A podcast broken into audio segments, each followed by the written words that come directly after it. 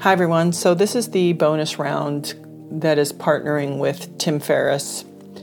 And, you know, obviously, Tim is curious and smart, and I believe he ignites that in a lot of people. So, my producers are asking me kind of questions maybe that Tim would ask in his style for this one. Now, I'm going to say that part of that's going to work with me and part of it isn't because I just am more messy than that, if that makes sense. I think I'm, I just think in living in life in the way that I work and being in a relationship and family, I think I just, I'm not as systematized. So I'll answer, but it may not be in the Tim Ferriss uh, bullet point kind of fashion.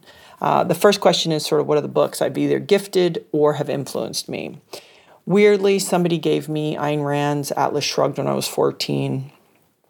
And it just made me look at the world a little differently. And meaning, like, maybe it's just not as it seems. Um, and as far as like books that I'll just name a list of books that I have really used or loved or gone back to, um, and f- for very different reasons. So, number one is Loving What Is by Byron Katie. You hear me talk a lot about Katie. Can be used as a tune up to kind of check in, and we'll go into that later. I like Stephen Mitchell's translation of the Tao, originally uh, done by Lao Tzu. The Untethered Soul, Michael Singer. Who could leave out the four agreements? 12 Rules of Life. It's by Jordan Peterson. Some people love Jordan, some don't. I think it's just a very straightforward, important read. One of the things he said in there is like, if a kid's learning to skateboard, don't interrupt them because really, what is it about? It's about learning to master something. So I just think there's some some great reminders. A random book that I really enjoyed was The Lion Tracker's Guide to Life um, by Boyd Varty, and it's just sometimes it's like those simple things. Uh, I also enjoyed The Courage to Be Disliked uh, which is based on Adlerian philosophy. Again, it's that perspective. Awareness by Anthony DeMello. How to Change Your Mind, Michael Pollan. This is an important book for me because I am incredibly stubborn and kind of overgrounded.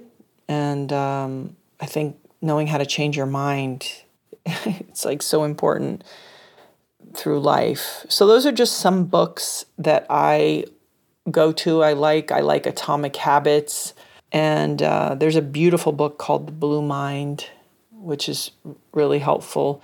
As far as gifting books, I think I I was gifted uh, the Tao, and so I have gifted that book. I have gifted the Four Agreements.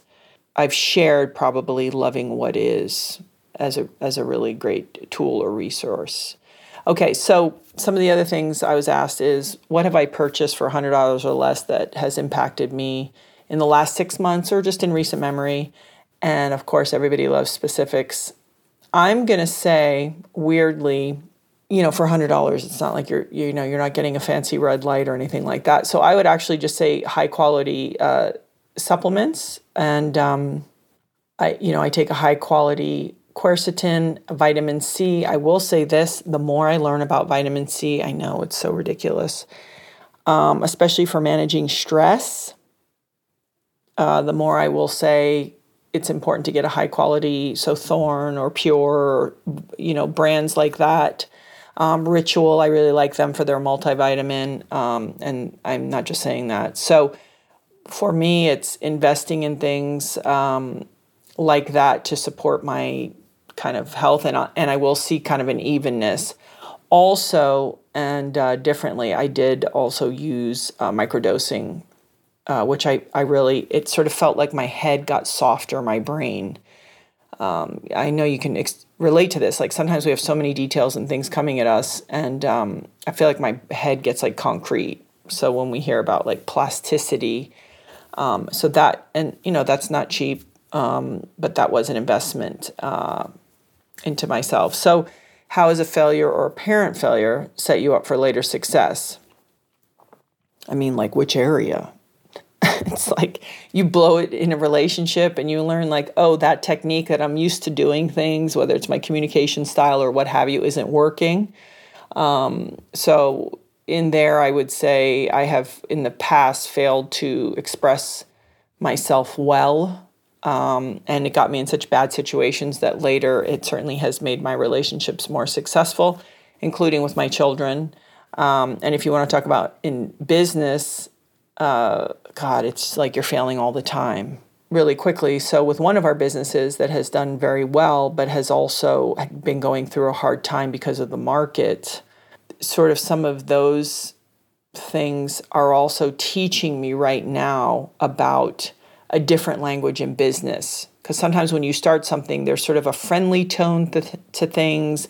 We're going to do this together. Um, and what you realize is that yes, that is a part of it, and you can keep your integrity. You can create real uh, corporate and legal bumpers for things that are important uh, for the mission vision of your business.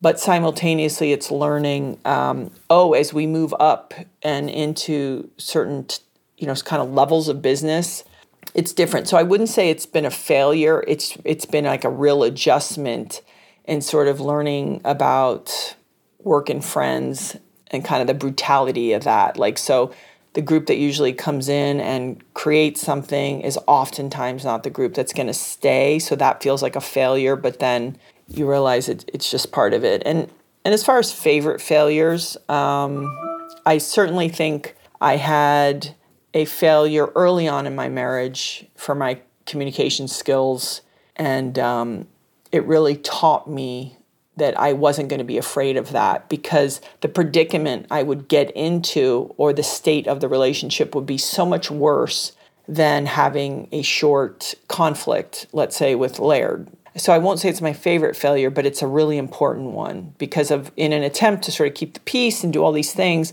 I actually ended up making things worse. So I will say that that helped me one of the questions was if there was a gigantic billboard anywhere with anything on it, metaphorically speaking, getting a message out to millions or billions, what would it say and why? I guess for me, it's it's uh, it's pretty simple. It's pay attention. I, I think we've stopped paying attention. I think, you know, you watch people driving their car, walking across the street. I feel like a lot of us are in a fog and we're not doing what we're actually doing. So we're not actually driving our vehicles or actually crossing the street or sitting with a loved one and visiting. It's like we're here and there and everywhere. Pay attention like a savage, defend your health, and finally, be kind to one another. Just baseline decency. So pay attention, defend your health, be kind to one another, and I'll add one more find your purpose. I feel that if we can really just do some of these basics, not only will our lives be so exponentially better, I think we can all put that out into the ether and sort of combat some of the um, this kind of adversity that everyone thinks or or you know everyone's fighting and disagreeing I don't I just feel that we're at a time where there's no more nuanced conversation, there's almost, there's no more agree to disagree and it's it's sort of a zero sum game. And I think when we feel better, so take care of ourselves and pay attention, meaning, you know, like don't get swept up in all this bullshit that is around us, swirling around us 24 7. Pay attention. What's really happening? Secondly, if we can take care of ourselves, we have the wherewithal to have distance to react and make decisions accordingly based on how we're feeling, not how we're reacting. Being kind to each other is just, I feel like we should go out into the world as a baseline kind of expectation of just what you do. Why would that not be part of who you are? It's like breathing, sleeping, eating, leading first with kindness. Doesn't mean be a doormat and you don't know how to stand up for yourself, of course, but leading with that.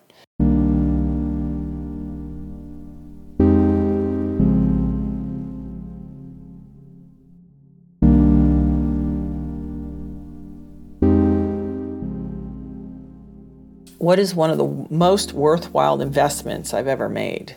again, super unsexy. Like if I was Tim, I would be talking either about a stock maybe or some kind of process of of uh, navigating a challenge in life. For me personally, it has been the investment in my own self, my own health, the time and energy thus far that will continue, and in my relationships.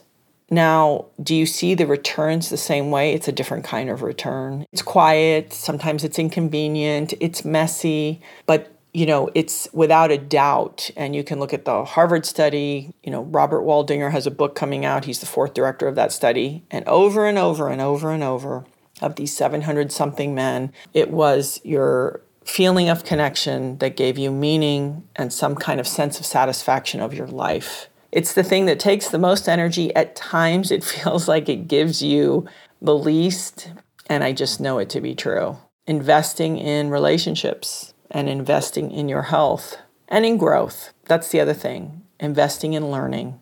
I think this is something that uh, I'm never, I know is right. Um, what is an unusual habit or absurd thing that you love? Oh my gosh. Well, I love stand up comedy. People don't realize. Um, I'm either like a documentary person or stand up comedy. That's it. Um, and I don't think it's absurd. It's just maybe not as obvious given my demeanor. I have an unusual habit. Uh, well, I'm I'm very systematic, right? So I get up every day and I don't leave my bedroom until I'm sort of organized, and that means like my physical appearance. And so even if I have workout clothes, I'm still sort of put together because it helps me get ready for the world. I do not walk out of my room even on a Christmas morning. Maybe I did when my kids were really little and, you know, Santa came. Uh, but otherwise, I don't walk out of my room without sort of like my teeth are brushed, my hair is brushed, I'm dressed accordingly, and like, okay, I'm ready. I'm ready for the day because uh, it doesn't always come natural. It's not like you fly out of bed and you're like, I'm ready. It's like, oh my gosh. So I think I use that ritual, um, that habit to kind of get me prepared. Um, and then I do wipe down my kitchen counter quite a bit. I'm not going to lie. I just think it's important that it's clean. Okay. In the last five years, what new uh, belief, behavior, or habit has most improved your life? It's a great question. I can say without a doubt a couple of different things. One is the true sense of learning to surrender and not spending lots of time worrying. I think when you are are kind of result driven, you you do that, right? You're looking ahead. But I think I had scenarios within my family, my children, that um, my way wasn't naturally working of trying to control things or be organized through it or justify why it's good but just learning to listen. So, in the behavioral side, just listen, not defend, not solve, just listen. And on the belief side, I'm trying my best not to go too far in the future. And This is where the Loving What Is book was very helpful. I think they call it past futuring, or yeah, are you past futuring? So you're taking the past and going to the future. And um, and just like when I say being honest with myself. So let's say one of the girls is out and it's late and I, I, I'm concerned and because the road is dangerous and all these things. I could spend time worrying, but maybe within the new belief and the new behavior, I could say, hey, right now, everything is good. And that's where I'm trying to live more often than not. It has been very helpful. It is hard to do. And then, and, and finally, not be defensive. If somebody has a criticism of me that I'm close to, uh, to really try to hear it and let it land. And it's interesting how much better it is when we don't fight things, when we can apologize, when we can hear things that are uncomfortable about our behavior, because we are trying. So uh, that's that's been helpful. Uh, what advice would you would I give to a smart, driven college student about to enter the real world, and what advice should they ignore? Isn't that funny? What advice would I give them? And then like the advice to ignore. Uh, I wouldn't, I don't give advice. I think I would say that we are set to think that success is a certain amount of money, a certain amount of attention, and um, certain jobs sort of have this kind of positive stigma around them. what I would encourage them is to make sure that they're in touch with their inner their inner voice, their inner passions, because no matter how driven and smart they are, it's going to be difficult, not impossible, um, not uh, unenjoyable, but it will be a lot of work and difficult. So, so I just would say to them, what is it that you want to work really hard at? Quiet the world down, quiet your family down, quiet quiet down the expectations of what we're supposed to be, especially if we're smart and driven and we just came out of the the college institution. How do you define success? What does that look like to you? What are the what does the other parts of your life look like in conjunction to that success? because we sometimes focus only on the work part of success and we don't take into consideration you know our relationships our life our passions um, and things like that and so how do how are all those things going to uh, interact with one another in this picture of success and what advice i would ignore is um, i always say run from absolutes and when people say oh you should or shouldn't do that i don't know where another person has the authority or understanding to advise a person on their journey. Um, now, if they're asking for someone's opinion that they trust and is a mentor or what have you, great. But um, if people are just giving unsolicited advice about your life, um, they don't they don't know. They don't know you. They don't know your kind of your magical journey, and you do. So I think it's very hard to do because we want to live up to the outside world's expectation of us. And I would say, to the best of your ability, try not to do that and try not to make decisions from fear and from ego. And it's really hard to do. Uh, what are bad recommendations you hear in your profession or area of expertise? Oh, God, I hear so many. I don't know. I think, you know, I think a lot of times we're sold more is more. And when it comes to fitness, I would be careful of, you know, overtraining or thinking the aesthetic is the is the result of good health. That's not always the case. And I, I think the again going back to absolutes, like you have to eat this way or that way. I think people really need to understand first of all, get your blood work done, figure out what's going on with your overall picture of health, then work from there who are you? What can you do on a consistent basis? When you eat certain foods, how does it make you feel? How's your elimination? Do you feel tired after? Do you feel energized? Really take time uh, to understand who you are, uh, and and and what is the definition of being fit and healthy, and how long do you want to do it for? Because if you want to do it for your entire adult life, then you have to have a strategy and part of that strategy is to listen to yourself and to listen to your body because otherwise you'll be able to do it pretty well until you're like 45 or 50. And then you either will be broken or something. So I think it's really important and change it up. You can't do one thing forever. It's just not going to work.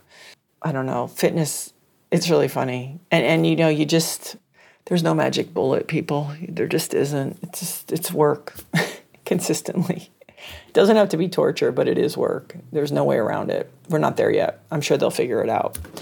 Um, when I feel overwhelmed or unfocused or have lost uh, focus temporarily, what do I do?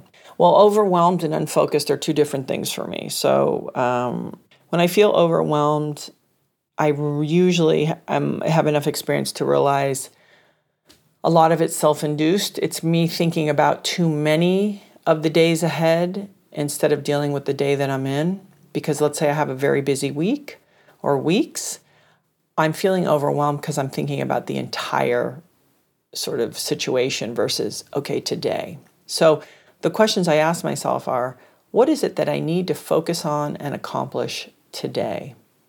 And I try to simplify it that way. Um, if I think about next Thursday and it's Monday or two weeks from now, you'll find too what's interesting is a lot of times things won't even happen. You ever commit to a dinner or a meeting and then all of a sudden the day arises that you're supposed to do that meeting or dinner and the person cancels or something comes up or what have you and then you spent 10 days stressing out about it because you didn't want to really want to do it or you know you had a busy day or whatever so again going back to that present um, and then as far as loss of focus temporarily i usually find that that happens to me when i'm wasting time when I'm looking at my phone, when I'm somehow got caught into a social media track, Uh, when I'm not directive. So what what I will do is I will write things down. Uh, so what is it that needs to happen today? If I'm not able to kind of organize that internally in my mind, I will write it down and sort of systematically figure out the way to go th- through that. What I would encourage people to do is if they can if they have the opportunity to exercise first thing in the morning, this this has an anchoring effect. Not only does it give you energy, but uh, there's something about it that you also know I've done something very positive for myself today and it, I think it can help you really focus. But if that doesn't work, certainly um, maybe even go outside. You know, look at something natural, be around something natural. It does have a grounding effect. Quiet. Don't go deeper down into your phone. Sort of fight that urge because that is the urge, right? Like I'm out of focus, so I'm going to do something that I don't have to focus. So I would say go the other way and and ask yourself like, "Hey, what am I feeling? Why is there extra stress around this? Why do I feel overwhelmed?" And ways that we can do that is making sure we're getting enough sleep. Did you drink too much coffee? Did you ha- have something weird to eat? Um, do you have some unsettled business with a with a friend or a lover or someone a coworker that you need to have this conversation? Um, because a lot of times, sometimes when things aren't clean, uh, everything else is just kind of annoys us and makes us feel overwhelmed. And then and then finally, you know, listen, I ask myself like, "Hey, am I going to feel this way tomorrow?" And is this such a big deal or am I just getting my feathers up because I feel like someone doesn't, you know, realize how tough and smart I am and that's making me aggravated? because it is, it's very powerful. We have these defense mechanisms that show up. And when we can look at ourselves and be honest and laugh about it and take take take a beat.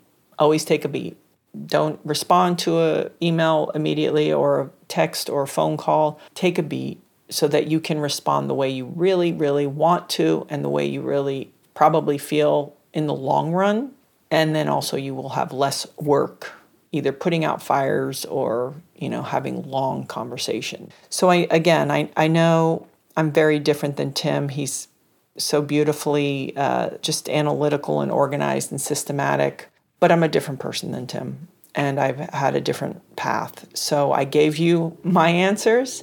And on any of the things that you like to share, your books, your techniques, I, uh, I'm, I'm always interested in hearing. So thanks for spending time with me.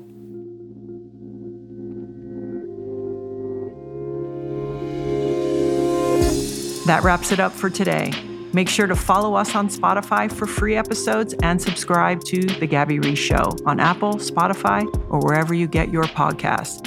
You can follow me at Gabby Reece on Instagram and Twitter. Aloha.